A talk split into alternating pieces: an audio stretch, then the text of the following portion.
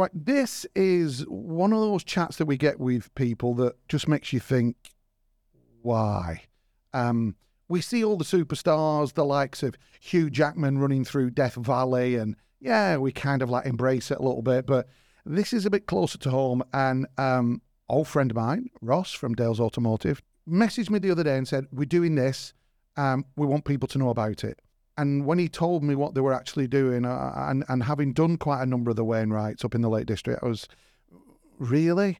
It is a well-known circuit called the Bob Graham Round. But when you learn and you know what it involves, this is just an incredible feat that these guys are going to take on. So with me here, I've got Ross Butterworth and I've also got Andrew Thornber. Andrew, can I come to you first? The question is, why first? What is the reason we're doing this? Right, well, the reason for this is quite simple. We strip it right back.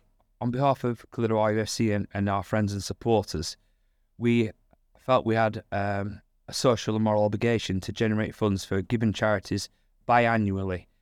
And so we created the President's Challenge. In the past, we've done National Three Peaks. We've done the Yorkshire Three Peaks twice, which was what we considered to be extremely hard. And so now we found ourselves saying, what can we do that's even harder, that will generate public interest, stimulate people's imaginations, push us to our physical limits, and generate much needed funds for a local charity? We've all been touched by people that have had Alzheimer's or any kind of brain degenerative disease over time. Many of us have lost parents, grandparents who suffer from it. And one person in particular stood out for the members of Clitheroe RUSC, and that was the past president, Colin Silcock, who was one of the most articulate, intelligent and commanding people I've ever had the pleasure to know.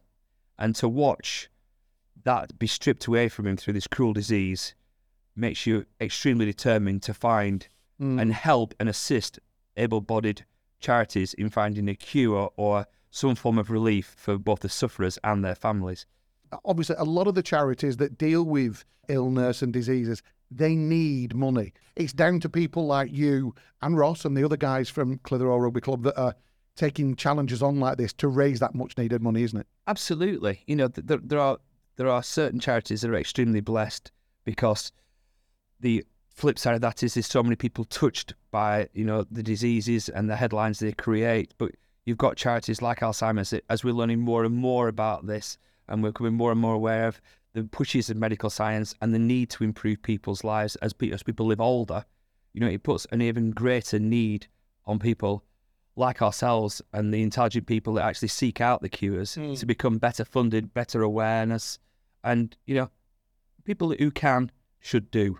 And we're people that can, so we're going to do. I just want to cross to Ross really quickly. Ross, you and I have known each other for many, many years. And your parents were very prominent people in the community when we lived in Barrowford. And perhaps none less than Marion, your mum. Mm-hmm. And this is a disease that obviously affected your mum. And has this been the driving force for you to go, right, I'm doing this? Yeah. Because I'm not being funny, but you'd never been an athlete. Thanks. Maybe you're eating and drinking and having a good time. Yeah. A number of skiing holidays that you and I have shared were evident. It was quite clear that you like going down at 100 miles an hour, and that's not just the ski, that's the pints as well. Correct. But seriously, I think probably the most unbelievable thing that a child could suffer is watch their parents suffer from this horrible, horrible disease. Yeah, you're basically having your parents ripped away from you in so many ways. And when Andrew said, we're going to do it for Alzheimer's this time, and there was no questions. As a walking buddy of mine anyway, it was a case of, yeah, I'm up for that. So, and then I watched the video and the flyovers of Bob Graham Round and went, holy smoke, what I left myself into. So we've trained hard. We believe we're ready for it. We had a little meeting with the other boys last night, just with logistics and things, and we're in good spirits, and we're ready to take this small challenge on. First of all, can I just say thanks for bringing it to my attention, because I think something like this, it needs that exposure, and luckily we've got a platform here. You as a fantastic sponsor of the station and supporter of the station, we can get it out there, which will make it better. More people know about it, more donations we'll get.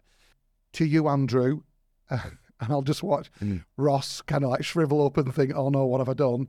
Tell us exactly what the Bob Graham Round is. Well, we took what is a 24-hour endurance race for world-class athletes and broke it down into three extremely difficult walks over Friday, Saturday and Sunday. So in total, we'll be travelling over 66 miles of terrain, which on its own doesn't sound all that arduous. But you then factor in there are 42 peaks. There is 42 ascents to 42 trig points or acknowledged peaks within that 3 days, with a cumulative total climb of 27,000 feet. Put that into perspective, like I had to do for one of my colleagues today. Well, it's like 7 times the Yorkshire Three Peaks. You're doing the same distance of walking as the Yorkshire Three Peaks, and you're doing, as a bare minimum, twice the ascent height of Yorkshire Three Peaks, 3 days back to back. It's Everest, basically. It's Everest. Yeah, it is. Yeah. 27 times of 8, yeah. It's Everest broken down over 3 days. Yeah. Yeah. In terms of preparation, do you want to go first, Ross? What kind of preparation have you had to do? Is it about food? Is it about training? Is it about mental training? We've all dropped a little bit of weight. We've used, obviously, we've got the beautiful hill in our backyard, if it's to say. So we've been up and down Pendle quite a lot. We did a little 16-miler yesterday or the day before. So just general walking and general fitness. Just and a lot of it's going to be mindset. Yeah. You know, you've got to go into this and going, yeah, we're doing this. Yeah. Because they say, don't they, when the body's ready to give up, the mind has then got to take over and you continue, don't you? Yeah. What about you, Andrew? What have you done in prep? I think, well, there's a few things in isolation. We did the Yorkshire Three Peaks last weekend in the extreme heat in just over 8 hours. Wow. So you look at that and go, yeah, that's a good bench, because we want to do 12, 13-hour days. So we've left 5 hours of slack, but we've got twice the ascents. And it's the ascents that anyone who does the Yorkshire Three Peaks will know is the grueler, especially when you get to Ingleburgh's Hill 3.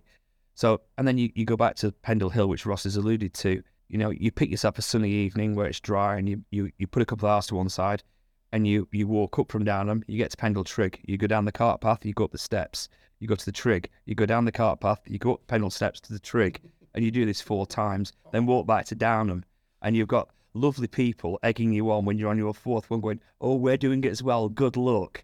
And and they look at you with a pained look on your face, knowing that in 2 hours, 20 minutes, you've done it 4 times. Yeah. And but that's the mental side you touched on. You know, there's nobody, you know, we pick these challenges with great care. You know, the people that put themselves forward for these challenges are mentally tough people, because when your body does give up, your brain has got to kick in. There's a very, very famous quote about Muhammad Ali when they ask him how many sit-ups he does, and he goes, "I only start counting when it hurts." And you know, and this is pretty much how we got to look at this challenge. When we have done the equivalent of the Yorkshire Three Peaks, we'll be halfway through our day, and that is when the mental kicks in. And there are 2 other days to go after that. And there are 2 more days to go. With regard to the charity, do you agree that the feeling of hardship that you're portraying now will make people think, well, if they're prepared to do that, I'm prepared to put a few quid in the tin? This is what we hope. You know, let's not in any way undermine other people's charitable ambitions and the great effort they go to create challenges for themselves. But we looked at this and we thought, if we are going to do a biannual challenge, we've got to make it so it captures people's imagination, and they've got to put it into perspective. When you look at the list of peaks we walk up, you know, in a given day there will be Scafell Pike, Blencathra, Helvellyn. All these mountains are individual days out where people go up to the top, stop, look at the view, have a picnic, go back down, go home and go, "Cool, that was a tough day." You know, we're doing 42 of those over 3 days. As a number of years ago, before Ross says anything, it was a number of years ago, I was an avid fell walker. I used to go up to Lake District most weekends and choose whichever summer we were going to do. And that, I harmonised 100% with that. I'd go, today, it's a nice day, so we'll do a tough one today. We'll go and do Helvellyn. We'll go up Swirl Edge and then come back down the other side instead. Yeah, because it's a little bit tricky going up Swirl Edge. And get back to the car park in Glenridding and it's like, that was a day and all, that was tough. But yeah, that's a 10th of what you're going to do in each day. Yeah. I can't even get my head around it. We're trying not to. We're definitely trying not to. Yeah. So... Let's get to the cherry pie now. if people want to donate, what is the easiest way for them to do it? We operate through a Just Giving page. I mean, if you can contact the station, we'll furnish you with, obviously, with all the details. Yeah. But then there's a Just Giving page, which is operational through Just Giving access page. We'll get the link off you for that. And have you set a target of what you want to raise? We set a target which we thought was achievable, but it's still a big ask, you know, especially in these current tough times. You know, we're knocking towards the £6,000 mark now. We genuinely hoped that the endeavour we're undertaking would help us get to the £10,000 mark. We didn't want to be chasing people down over the last 3 or 4 months. We started 2 weeks ago generating the funds, so we've been amazed by the support we've had so far. But you know, as we said, you know, I lost my grandmother, you know, as a almost direct result of this illness, and we watched her disappear in front of our eyes. You know, as with Ross, we've all been touched by it.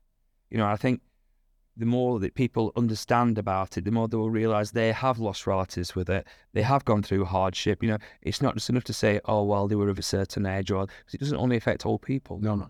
You know, it robs people of any age of quality of life.